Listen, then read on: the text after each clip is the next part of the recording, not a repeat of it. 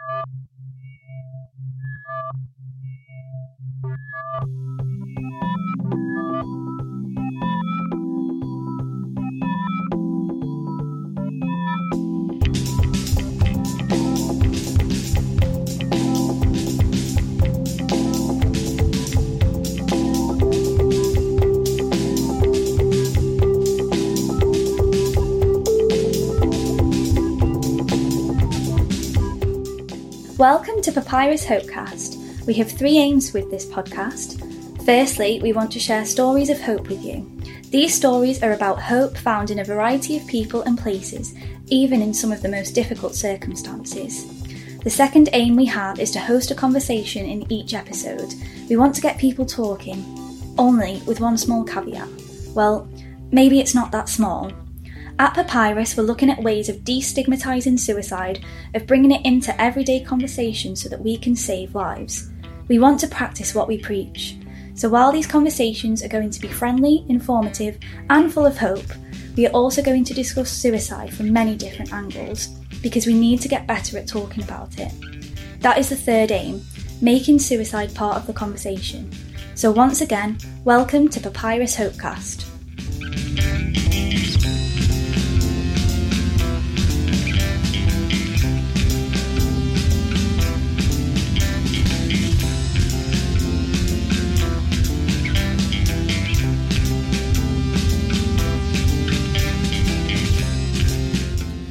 Hello, I'm Liam from Papyrus, and today for uh, Papyrus Hopecast, uh, I'm going to be talking to Ryan uh, Ryan Ferguson. Uh, Ryan is a passionate writer, he's a blogger, published author, and journalist, and his journalism has featured in the Guardian, BBC Sport, Liverpool Echo, These Football Times, and the Montreal Gazette. Uh, he's not just a sports analyst, though; he's also a mental health campaigner and has written for the Mind Map um, he has appeared on BBC Radio Merseyside and Radio City Talk, discussing his love of writing, of sport, and uh, particularly important um, in light of today's podcast, his uh, personal struggles with suicidal thoughts. Um, and we caught up with Ryan on a September evening in Warrington at Papyrus HQ. So, um, hi Ryan, thanks very much for coming and chatting with us. Um, obviously on the first Papyrus Hopecast. Really excited to have you um, here. Um, so I wanted to just dive straight in and have a have a chat with you about some of your writing. Really, you've obviously written a book around Tranmere Rovers, which is um, Planet Prentonia, um, and you've written really prolifically around baseball. It seems that sport is really important to you. Is that fair to say? Yeah, definitely. You know, I think sport is for me it represents escapism um, and a sense of identity. Um, football and baseball are two very different sports. Um, obviously, you know, football is, is, it's ingrained in our culture, isn't it? The, the northern culture, um, and it was sort of passed down to me through, through generations, yeah. supporting Tranmere Rovers. Um, and obviously, that, that sense of community, that sense of belonging, is something that's that's really powerful. Um, whereas the baseball that's it's totally sort of you know left field, isn't it? Um, it's it's it's you know nobody's interested in it where where I grew up in uh, in Wirral, um, and for me that was sort of like um, it was my sort of passport to, to, to, another world, and it's just that escapism. Um, and I discovered baseball on Channel Five back in the day when they used right. to have all the American sports on. Um, I just stumbled across it one night and um, yeah, I was just hooked really, and it was just that it was something personal that that I I had one interest that I had, and nobody else sort of nobody else had it on their radar, and it was it was great for me to sort of get away and just you know immerse myself in that world. Um, so I think you know sport for me it's uh, it's something to hold on to in difficult times, and it's it's that sense of structure and community that really appeals to me. Fantastic. Well, I wanted to talk a little bit about the, the community aspects of of, um, of sport, particularly football. Obviously, Tranmere Rovers fan. Um, so I imagine there's a, a, really communal element within the, the terraces. Um, there's been a lot of news recently around some of the lower league clubs, Bury in particular, some really sad news there. Um, how important is that community aspect of, of sport to you, do you think? Yeah, I think, you know, for me, football at, at a basic level is, you know, it is identity and it's community. And it's that sense of belonging, and it's like, um, you know, it's one town against another town, and it, it's that sort of clash of uh, values and cultures that, that people really associate with. And you know, we talk about football clubs as us and we, and it's that, that association, that connection you have, that bond. It's uh, it's really quite powerful. Mm. Um, like you say, the the the terraces are just you know it's it's uh, a gathering place really for, for people of, from all different backgrounds, um, uniting behind sort of one one goal, one interest. Um, and on that afternoon, nothing else seems to matter. You know, where you're from, what your background is, what you do through the week for a job, um, and you know, it's it's yeah, it's it's something that that's just sort of in my blood, and it, it's really um, one of my huge passions. Mm. You, you, obviously talk about it very very well, uh, and you can sort of hear the passion come through. Um, tell me a little bit about the book um, and, and, what it's what it means to you as a as a Tranmere Rovers fan to have that in your in your locker really that you've written that book. Yeah, so you know I've always wanted to be you know a writer, a journalist. That was always my passion um, growing up. And uh, as a Tranmere fan, I was sort of I was always preoccupied with how the club was sort of underestimated. um, you know, it was overshadowed by Liverpool and Everton, the, the, big, the bigger clubs across the water. You know, the Premier League clubs, um, and Tranmere was just discarded as this uh, like younger sibling of, of Liverpool and Everton, and you know, the, the mainstream media didn't really give Tranmere the credit they deserved. Um, and I just, I just thought the club had such a unique history and a, a great culture that, that deserved to be celebrated. Um, and you know, I felt like the papers locally and the radio stations hadn't done uh, justice to Tranmere. You know, they'd send a reporter who, who covered Liverpool and Everton, and the, you know they'd send them to Tranmere, and they wouldn't even know who the players were, and the, the reports were just you know they rushed and they were you know brief. And I, I actually I remember sort of pestering editors like, "Can I write about Tranmere for you?" Like voluntarily, just like can I sort of help you out? And they, they, they weren't, you know, they weren't forthcoming. They weren't receptive to that kind of um, attitude, I guess. But I just thought after a while, you know, let's just build something myself. So I started a blog, um, Planet Prentonia, and that was basically um, telling the untold stories of Tranmere history. Um, you know, there's a lot of great history there. You know, Tranmere was formed before Liverpool, for instance. Mm. Um, you know, Tranmere found Dixie Dean and Pongo Waring, two of the, the best strikers in English football history. Um, the three top uh, highest goal scoring seasons in First Division history were all um, all done by players that Tranmere found in Birkenhead. Um, and I just thought like it was it was remarkable to me that nobody had ever sort of covered them stories. You know, such a such a long history and such a great heritage. Um, you know, and it was it was it was good to, to, to get those stories out there and really we developed a sense of community around that blog. Great. Um, and sort of you know, we've got over four thousand followers on social media, and I think it's been great for people to sort of gather around those those articles and you know the amount of people who've said to me that we represented sort of their passion and we articulated their memories and I think that's that's that's brilliant for me. That's that's more than any sort of monetary value, uh, and you know I'm really pleased that we managed to turn the best best work from the blog into a book. And like you say, it's it's fantastic to have that sort of you know in, in your locker that you've you've written a book, and it's you know, it's a proud moment. Mm, absolutely, you should be very proud of yourself. It's um, it's fantastic. Um, so I wanted to just move away from the sports side of things. Um, for for now. Um, obviously, we wanted to speak to you after we'd heard that you'd used Hopeline UK for support. So, for our listeners, um, Papyrus uh, Hopeline UK it's a suicide prevention helpline. Um, are you okay to just kind of run us through your experience and sort of how you were feeling when you did reach out to the service? Because you've, you've used Hopeline yeah. UK yourself, haven't you? Yeah, that's fine. Um, so I, I, struggle with uh, obsessive compulsive disorder, um, generalized anxiety disorder, and um, depression as well. Um, and for me, it was uh, you know I felt like I'd I'd lost the ins- the instruction manual for life, and I'd lost my sort of um, my playbook really in terms of how I dealt with those conditions, which are you know they, they're conflicting in parts, and it, it's quite quite a confusing place to be in at times.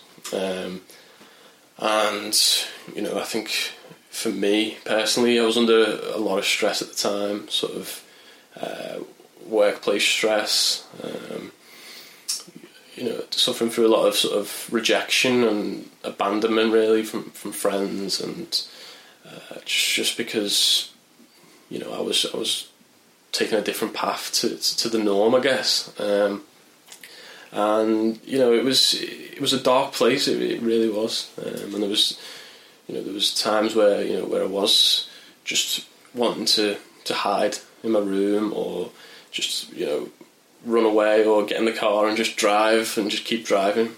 Um, and there was times where I just, you know, I, I, didn't want to be here at all. You know, I, I, just thought it was such a, my presence was such a burden. Like it felt sometimes on on other people.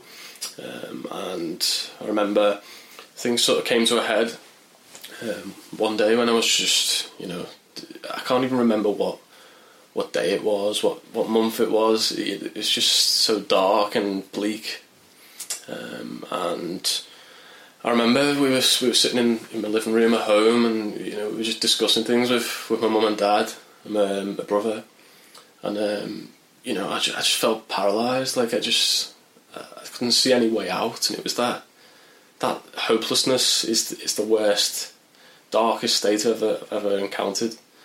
Um, and I remember you know, for the first time when when my dad asked me, sort of, you know, have, are you thinking about suicide? Are you, having suicidal thoughts? And I remember, you know, when I said yes, actually it was, you know, it was it was a relief in some ways, um, because I was, you know, I was struggling with those thoughts, those intrusive sort of ideas were popping into my head, and um, to actually get that out there and admit that that was that was a crucial first step in in, in the road to recovery really.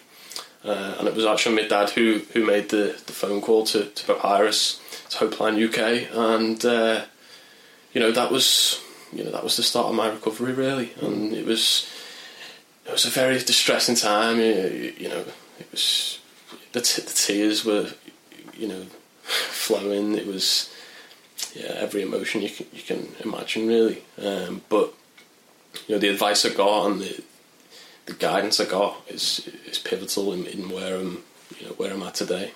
Fantastic. Well, wow. Um, thank you so much for sharing that. It's um, really brave. I mean, I've, I've read your blog, um, but to hear you sort of put it in your own words, it's um, it's really good to hear. And I am so pleased. And I'm sure everybody else is that you're on that road to recovery. Um, I think a lot of people who listen to this story may have experienced sort of similar things that you've experienced and talked about. A lot of people want to know sort of what's what's next. How do they keep going? I think it'd be really good to sort of understand what, what gives you hope and, and, and what you or what keeps you going and what keeps you focused. I know that you've written a lot about it, but it'd be good to hear it from from your own perspective. Yeah, I think for me, I think hope is it's linked to achievement, and I think that achievement is connected to a goal, uh, setting yourself a goal, and a lot of times that goal is aligned with your passions. So, for me, you know, the, the key thing is is having those passions and having those interests, and I think they're huge sort of um, you know roadblocks to, to prevent you from sliding sometimes mm. into those darker states. Um, if you can set yourself a goal you know, it doesn't have to be the most elaborate goal. It doesn't have to be something monumental. It can be you know, getting up one day and you know taking a shower, going out to the shop, something that simple. But setting yourself a goal and then achieving something that represents progress for you, whatever that may be, however big or small that may be. I think that's where hope is derived from. Uh, certainly in my in my experience, anyway. Mm. Um, and it's just having that single-minded approach in terms of pursuing your goals, um, and you know celebrating the victories that you have as well. Um, I think we focus a lot on what we don't achieve and what we you know what we don't manage to accomplish, whereas um, you know we should praise ourselves more in general. We should you know we should look at what we are actually achieving and, and, and put our focus there and yeah, in every achievement, I think there's, there's, definitely hope. You know, no matter how small, you know, the achievement may be. Excellent. I think it would be really good um, to get your thoughts on because obviously I want to go back to the sort of the beginning of, of your story really, which is um, sat in your living room, you're talking to your mum, your dad, and, and your brother, um, and, and, and having that. Uh, initial conversation and being able to say for the first time that you are struggling with thoughts of suicide. What would you recommend to someone who, who might be in a similar position, who's struggling with those thoughts, um, to help keep themselves and, and potentially help them feel better? Yeah, so I think you know the the first thing is to you know admit it to yourself. Like you know, for me, it was uh, you know it was quite quite common that I would sort of dismiss those thoughts, and I would like, I would think this can't be happening to me. You know, I can't be thinking like this. It's not real. Um, but it, it, was happening, you know. It, it, you know, and that sort of don't be prejudiced to your own feelings and accept what's what's actually happening to you because that's that's the first step to you know once you acknowledge it and then you know, then you can express it. You have to acknowledge it to express it, and once you express it to people that you trust, you know, reach out to, to, to somebody in confidence, whether it is Hopeline UK, whether it is any of the other charities out there. You know, get that support and and get that sort of uh, secondary opinion more than anything, mm. um, and you know, no matter what, how alone you might seem, or you know how you know how far you might have fallen. You know, there's always a way back, and there's always somebody out there who can who can help. Um, so I think just acknowledge it within, and then express it externally, and, and that'll set you on the right course to recovery. Excellent stuff. It sounds like obviously you've got a lot of stuff that keeps you focused, and you you talked a lot about setting goals, big or small, whatever they may be is there anything that you can sort of recommend, or anything that you do personally that you would consider self care that helps you relieve stress, helps you manage your anxieties, and just helps you helps you stay well? Yeah, so obviously, first and foremost is, is the, the medical the medical treatments that are, are available. Um, you, should, you should always seek medical advice, you know, in terms of mental health crises, mental health issues. Um, you know, I've I've experienced different sort of antidepressants, different uh, dosages. Um, and I've also, you know, experienced therapies, cognitive behavioural therapy. Um, so obviously the the medical route is is one one avenue, um, but I think another thing for me that I find useful, especially with OCD, is like compartmentalizing things. So my my sort of strain of OCD, if you like, is not uh, ritualistic. It's not the, the classic connotation of turning the light switch on and off five times before you leave the room. For me, I, I sort of struggle with the uh, the more obsessive thoughts. So, uh, you know, I'm quite sort of obsessed with processes and plans and strategies, procedures for things, and I try to plan things, you know, five, ten years in advance. So, what I find sort of helps you know, sort of control that anxiety is, um, you know, having a time and a space for each task that you that you do, for each responsibility that you have, put it in some sort of context, and then set boundaries for yourself. So, for example, at home I have sort of a writing room where I've got my desk and my books, and uh, you know, a lot of the projects I'm working on can be quite stressful. So it's good for me to sort of leave that, leave that, close that door, leave that room, move on to something else, and just take you know take a different approach in a different space, and uh, don't try to overload yourself. So I want to I want to go back to your, your, your journalism now and, and, your writing that you've obviously talked about with, with some real passion as well. Um, I read through your blog. Obviously, you're a big Libertines fan. Um, and I think you've, you've actually interviewed John Hassall, haven't you, from, from the Libertines. Could you tell us a bit more about what that what that band means to you? Because I know you've done a lot of writing about them. What do the Libertines mean to you? Yeah, so you know, in those dark, darkest times, sometimes for me it was just um, words couldn't even penetrate. You know, the, I call it like the black smog that was sort of like engulfing me. It was just even like loved ones. You know, the, the well-intentioned advice that you'd get, it was it wasn't penetrating that that, that feeling of, of gloom and dissatisfaction.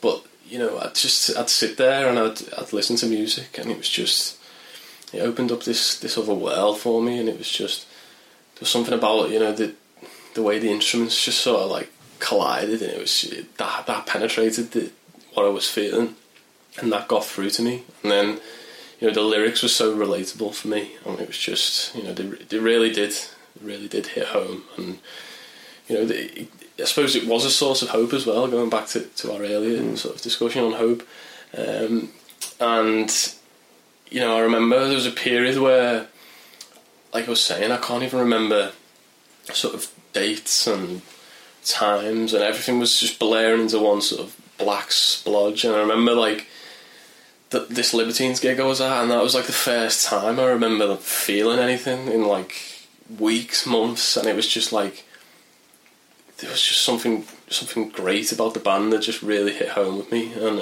um, like you say, I've been I've been lucky to sort of meet the meet the band since then. You know, interviewed John, and um, you know I've got a chance to, to meet them at a, an upcoming gig as well, which I'm I'm really looking forward to. Yeah. Um, and I think it it proves that you know you can find hope in in the most innocuous of things, and it, it's for everybody, it's going to be different. What what what sort of um, represents escapism to you?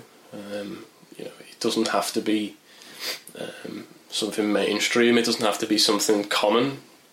Um, but if if you're passionate about something, just you know, channel your energy towards that, and uh, I think good things will happen. Brilliant. That interview you um, you did with John Hassall that ended um, or we published rather in, in, in Mind Map magazine. Um, can you tell us a little bit more about who they are and, and what they do? Yeah, so the Mind Map um, it's an organisation in based in Liverpool uh, that I've become involved in sort of this year. Um, Phil Bridges uh, is the founder. He does great work sort of in the mental health space, um, and the Mind Map sort of basically uh, you know, it, it, attempts to navigate people to, to better mental health, especially um, you know younger people, um, and they use a lot of sort of popular um, like interests as avenues to discuss mental health. So whether it be football, whether it be music, culture, fashion, they use those outlets to explore mental health and normalize it um, which I think is is huge in terms of breaking the stigma, um, because these are these are subjects that we all talk about every day, whether it be at work, whether it be at home, um, you know, football, sport, music, whatever. Um, and if we can use that as a as an avenue to sort of explore wider issues in terms of, you know, interviewing pop stars who have suffered, interviewing, you know, footballers who have suffered, it brings that that uh, stigma. It breaks it down and it, it, it makes it more relatable for people. And um, and the Mind Map have been have been brilliant with me. You know, the one of the, the key services they they provide is sort of uh, signposting therapy, CBT, um, and yeah, there's a whole sort of range of resources on the website and self help tools, that kind of thing. Um, loads of original writing, interviews. Um, so yeah, just uh, take a look at that. Um, definitely, there'll be something there for, for you know whatever you're going through. You just have a search on there, and you know there'll be some sort of uh, some sort of tool that can help you. Thank you for, for, for explaining a bit more about what they do. Uh, you, we've we've talked a little bit about um, some upcoming stuff that you've you've got going. Obviously, you mentioned the, the, the Libertines gig that you go into, which sounds really exciting. Um, what else have you got planned for the future? Yeah, I just want to I want to pursue my writing more. You know, I really want to turn that passion into sort of you know, something bigger if possible. I really want to deliver value to people. I think you know I'm a huge believer in the in the power of storytelling to to have an impact in the world, whether it be writing, whether it be books or podcasts. Um, I think there's definitely a message there that I can I can bring to people, and you know if I can share my experiences and help people who are suffering you know similar down down spells, down periods, if I can give them hope, and if I can sort of help them get on the right track and signpost them to some help, um, you know I think that's that's something that'll be definitely worthwhile, and it'll be uh, it's far more far more uh, rewarding than sort of any sort of like run of the mill job, I guess. Hmm. Excellent. Well, um, thank you so much for um, for coming on and, and, speaking with us. It has been a, honestly a real privilege to, to speak with you and hear more about your story. Um, as I say, the, your blog was a real um, a real eye opener for me. It was an amazing read. So thank you again for, for coming in. Um, yeah, it was a, it was a real privilege, and I think uh, yeah, I think a lot, lot of people will uh, will stay the same. Yeah, I appreciate the opportunity. Thanks a lot. No problem.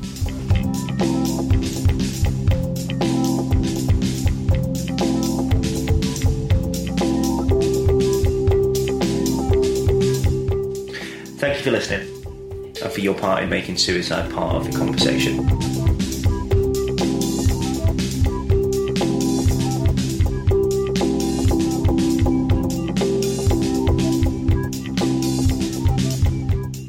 sometimes listening to these stories can be really hard.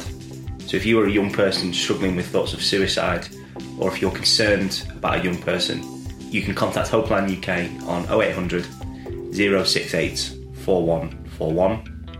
You can text on 077 8620 9697, or you can email pat at papyrus-uk.org.